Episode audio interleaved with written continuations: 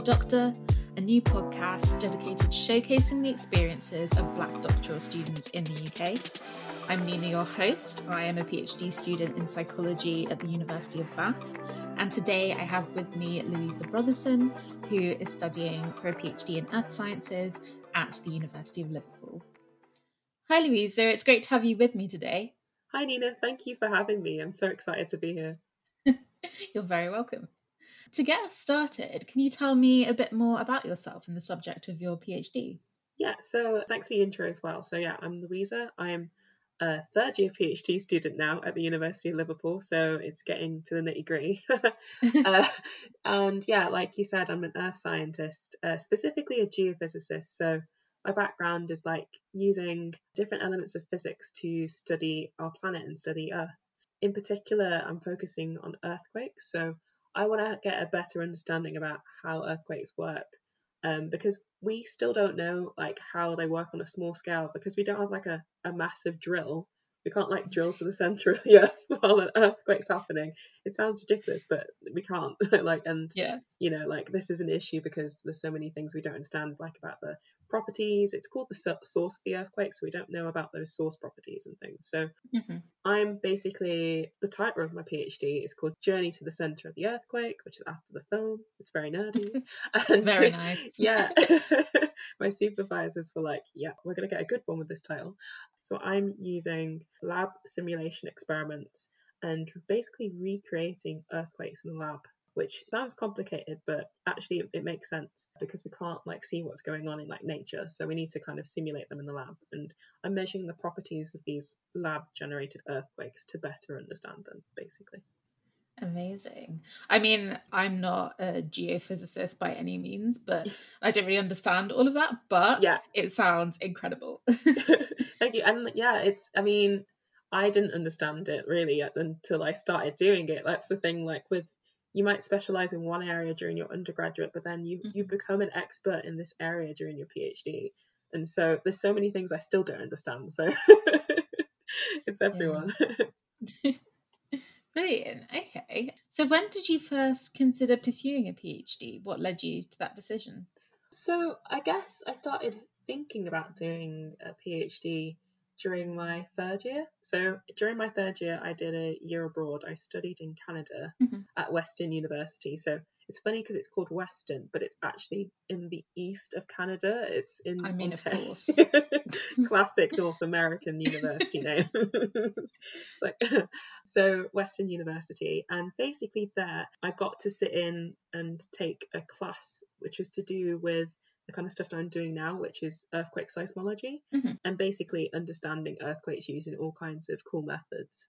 So I did that course and I really enjoyed it. So then when I got back to the UK, well, just before I got back to the UK, I managed to get myself a scholarship to do some research in a lab in Germany Amazing. uh, which was super cool. Yeah, so the German government funded these internships for US, UK, and Canadian students, and basically you spent like 12 weeks doing research with a PhD student in Germany. So I did that, and I really, really enjoyed it. Like I loved like just the research culture and like kind of become an expert and just like the vibe, just general vibe. So, so I was like, yeah, you know, like I feel like this is for me. So I came to fourth year and I was like, okay, I'll go for a PhD, and here I am. And it's great because I think from the interviews I've been doing, we have a whole range. Like some people never wanted to do a PhD, some people, you know, it took them a while to understand that that's what they did want to do.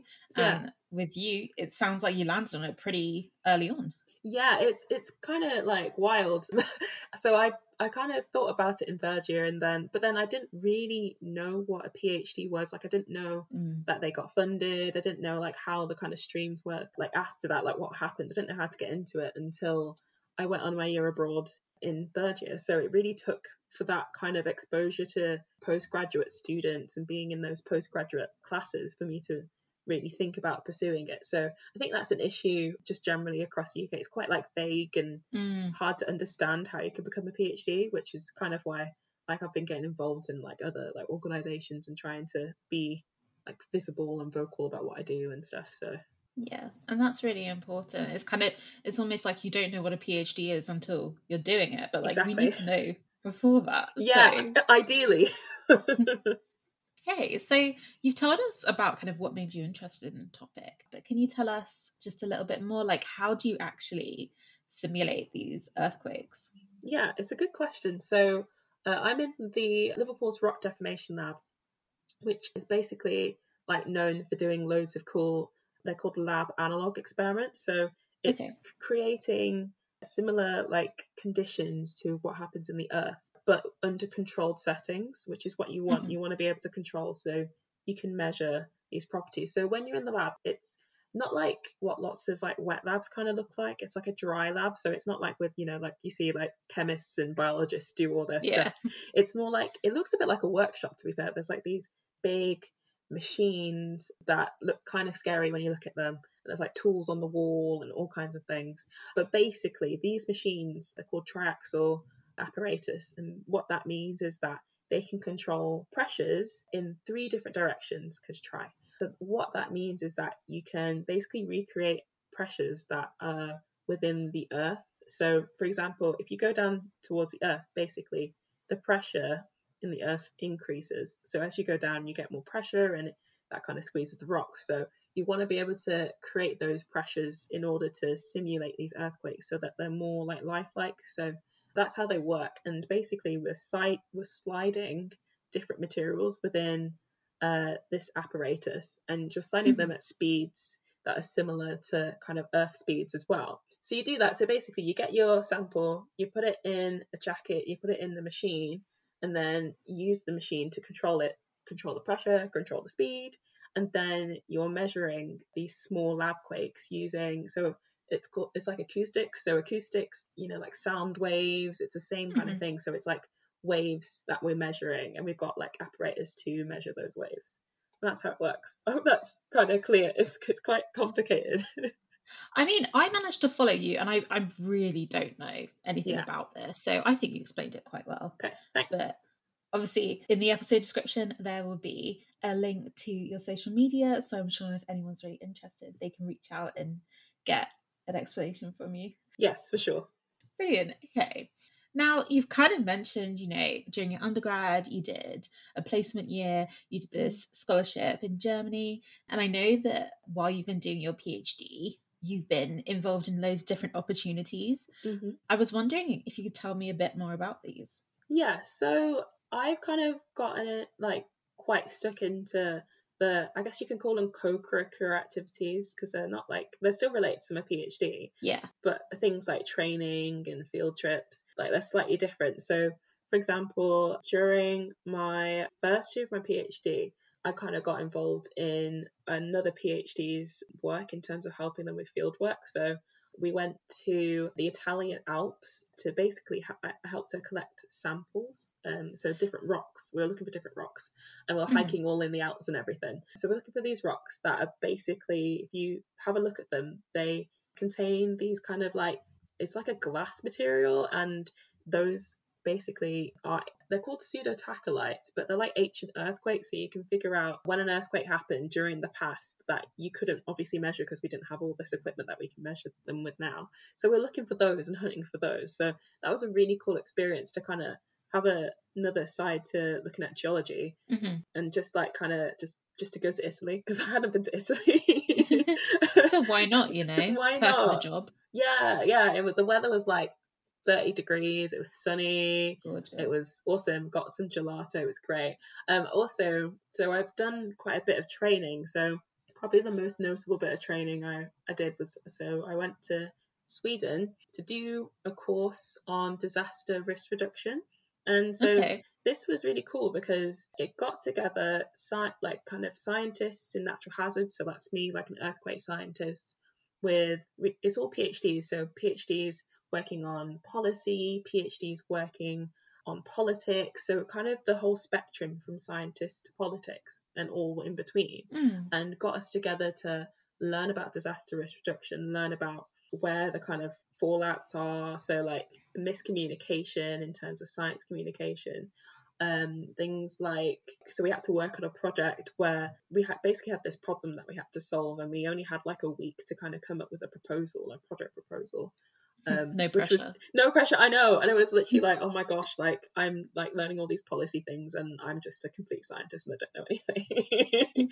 I felt amateur, but it was really it was a great challenge to kind of have and just to communicate with people who have similar interests to you, but you look at things from a different perspective, and that's really kind of rewarding to kind of do. So yeah, I've done quite a few things for my PhD outside of the actual lab stuff. Yeah. And I know you're currently doing an internship with the Royal Society. Yeah, Could you tell me a bit more about your role here and your responsibilities? Yeah, so the policy internship that I'm in is basically it's it's funded by the UKRI and it's in science policy. So it's a three month internship working with the Royal Society, which is a learned academy. So it basically means that there's a group of like eminent scientists. They've got all kinds of scientists, like Sir Isaac Newton used to be a fellow, for example Oh, very fancy. very fancy. I know they have. There's a massive, like, nice building in London that I would have gone to if it weren't for COVID. But hey ho. and basically, what their goal is is to use science to best inform policy, and it's like I think their mission is something like science for the good of like the people. So Mhm. What I'm working on is like using uh, scientific evidence to inform policymakers and help make decisions and recommendations and stuff. So I'm working on a couple of projects. So I work within data and I also work within research and innovation. So with the data team, there's a lot of kind of data that's used in COVID research. Mhm. So at the moment, I'm doing, I'm working on this project which is called Rapid Assessment and Modelling of the Pandemic, which is called RAMP. And it's this program where you've got scientists that don't normally work on COVID or kind of health related studies. They're like mathematicians and stuff, physicists and all kinds of things, but they're doing modeling that's related to COVID. So, for example, modeling to figure out like how many classes you can have in a school and how quickly COVID might spread within the school system, like just because you know you're you're in a classroom, for example. So I'm working with them just on a few things, kind of like helping to manage the meetings and also facilitating kind of notes and things like that. But also I'm working on like a, another project which basically is looking at how do we upskill in the UK because the government's talking a lot about like leveling up and stuff Mhm. but obviously there's like regional disparities in like the different skills sets that people have so Of course, yeah. yeah so it's like looking at how we can upskill in the UK where the skill shortages and surpluses are and how do we get the skills infrastructure in there to like kind of best solve these skill shortages? Mhm. so i'm actually started like kind of developing a method for that. So that was kind of my doing like getting the method down and then eventually it'll move into more research evidence gathering more research and then publishing the report. So i've helped on that as well. So i've done a lot of work very Yeah. broad but i really enjoy it. It's really good to because you're using your research skills that you get from your phd Exactly. but it's using like a different kind of it's used in a different way Yeah. Because I think, I don't know, my perspective of PhDs Mhm. before I started one is that it's very, you know, you sit down, you're writing your thesis, you're doing research in that way. And I think, especially in your case, it kind of Yeah. highlights how many different things you can do, like, like you said, co curricular Yeah. activities. It isn't just sitting down yeah and writing. I mean, that's a portion of it. Mhm. But you know, you can get involved in all these different opportunities and learn and grow as a researcher. And I For think sure. with the placements you've been doing, they might not be directly related to your PhD, but you're still nurturing and growing those skills and learning. And that is the point of a PhD. It, it's teaching you to be a researcher. So- Yeah, yeah, exactly. A researcher means so many things. There's not one way to be a researcher, is what Exactly. I'm discovering. So, Brilliant. And um, what made you want to do this internship as part of your PhD? well, I've kind of thought about like the future and thought about like what I Mhm. want to do after my PhD, and I wasn't entirely sure that I wanted to stay within academia like afterwards, or at least straight away afterwards. So Mhm. I thought, okay, let's just try this out. And also, uh, so when I was 18 and like just not 18, when I was 22, gosh, been- Only four years. Only four years difference, but I just it feels like a humongous jump, isn't it, from like 18 to 22, even though it's Definitely, yeah. years. But it's basically at the end of my fourth year of my undergraduate, I thought about going into policy. Then I thought about doing the civil service fast stream and going into science Mhm. and engineering, like that stream. So I kind of because I wanted to be able to. I still I do love science and I love what I do, but I want to be able to see because I, think I still see impact in what I'm doing, but I think that sometimes like we kind of stay within our bubble like quite a lot with our Mm. research. Like we have conferences and we share um, our research there amongst kind of people working in a similar area, but in general, like the average everyday person, like my parents and like my grandma, they don't really know what I'm doing. Yeah. necessarily. So, like, whereas with the Royal Society and kind of policy work, you're you're seeing the tangible kind of evidence-led research and how evidence and research is being used to form decisions and stuff. So, I, th- I think I just wanted to be able to see research from another perspective and see whether that was more for me because I think some of the like limitations of staying in academia kind of, kind of like made me think, hmm, let Yeah. me think again.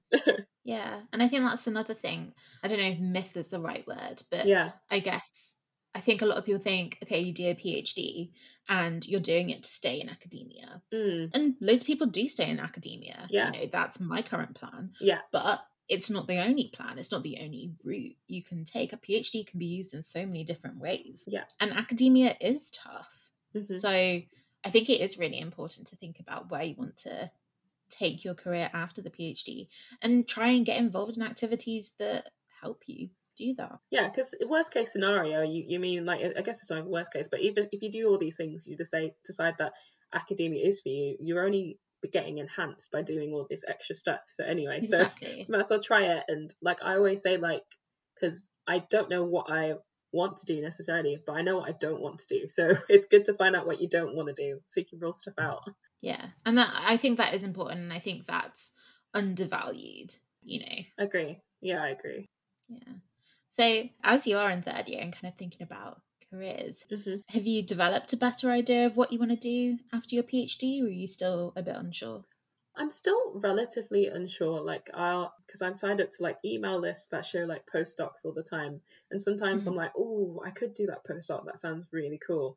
Um, but um, I think I'm still undecided. I think really like I gotta also think about the kind of lifestyle I want as well because I'm tr- it's not just like kind of the work. I think if PhD and if academia was just the work, then I think that would be great and I might be more likely to stay. But looking at the research landscape, the future of science funding and how you Mm. have like this pipeline with like loads it's like a you could, or pyramid you could call it so you got barely any funding for professors on the top and then loads of phds and postdocs at the bottom Mhm. like it's increasingly competitive and hard to get like a permanent position and I, I feel like I don't want to be moving around like every two years like at the moment Yeah.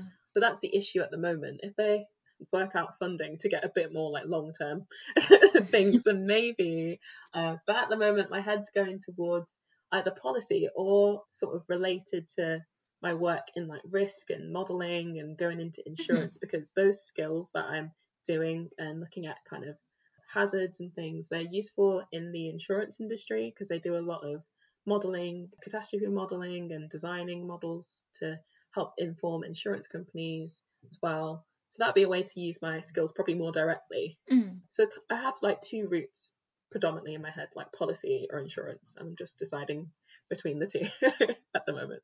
And you've kind of touched on it, but how do you think doing these additional activities has prepared you for whatever your future career may be? I think it's it's given me well, first off, it's given me an idea about what the landscape's like for PhDs and speaking to Mhm. people who have PhDs because most people at the Royal Society have done a PhD Okay. afterwards, and some of them have done postdoctoral work. So just hearing from them what they've done, lots of them didn't go straight into policy. Some of them are leaving policy for something else. So just getting that like knowledge of experience has been useful. Like kind of the confidence as well, like just because I think within my PhD I'm confident about what I'm doing, like my kind of research and my lab work and things. But I think sometimes I forget that like I have other skills. if that makes Yeah. sense. Like I like I don't just you don't just fit into one box. Like we're multifaceted people and even though you've decided you want to focus on one thing, it doesn't mean that you're not necessarily good at another thing. Yeah. So to just finish uh, the interview, what's one piece of advice you would give to other Black people considering pursuing a PhD? So sometimes and quite often you'll be the only black person in the room, maybe a person of color in the room, like just maybe you're the only woman in the room sometimes. uh, like for me in my case as a black woman, And I would say that while like, you know, it's it's hard being the first, sometimes you have to be the one that does it. And if you can be like visual and vocal, like while your energy can kind of take it as well. So like online kind of if you find your people, like for example, I found ACRC, so the African Caribbean Research Collective. Mm-hmm. So if you can like find people like that online and connect with them, then that's great because that honestly has helped me through my PhD so much and through really tough times like last summer with all the like the protests and everything like it was such a hard mm. like just dark time and people don't get it just the ACRC people and black PhD students they will get it and they just get you straight away so I would recommend finding your tribe find your group of people and we are here like even though you might not necessarily see us within your research groups we are here, so you might just have to look for them a little bit. So I recommend getting Twitter because it's a great place yeah. to connect with other that PhD students. And you can do it, just go for it. Honestly, like you are more than capable. Like there's a myth of PhDs having to be smart and you know, we are intelligent, but you don't have to be, you don't know, A star, you know, blah blah. Most of the thing is that we're passionate about what we do and we work pretty hard. So mm-hmm. yeah, don't like sell yourself short. Like you can do it definitely. So find your tribe and don't sell yourself short. Yeah, although those were two pieces of advice instead of one, so well, two for one. Okay, we'll take that. Right. Brilliant. All right. Thank you so much, Louisa, for joining me today and sharing all of that. Thank you for having me. It's been really fun chatting to you and like this is an amazing project and kudos to you for doing it and just getting all of us involved. It's something that is timely, it needs to be done and it's good that you're doing it. As always, for those of you listening at home, I'm really keen to hear your thoughts on this episode. As someone in the social sciences rather than STEM, my understanding of lab work up until now was quite limited, so it was great to hear Louisa explain her work. I also really love the idea of calling the additional activities we do during a PhD co curricular rather than extracurricular. So, I'm really interested in hearing what co curricular opportunities you've been doing alongside your PhD or what activities you would be interested in doing. As always, feel free to tag any comments you make on social media with the hashtag BlackFutureDoctor, and please leave a review if you have enjoyed my conversation. I'll be back next week with a new episode and a new guest.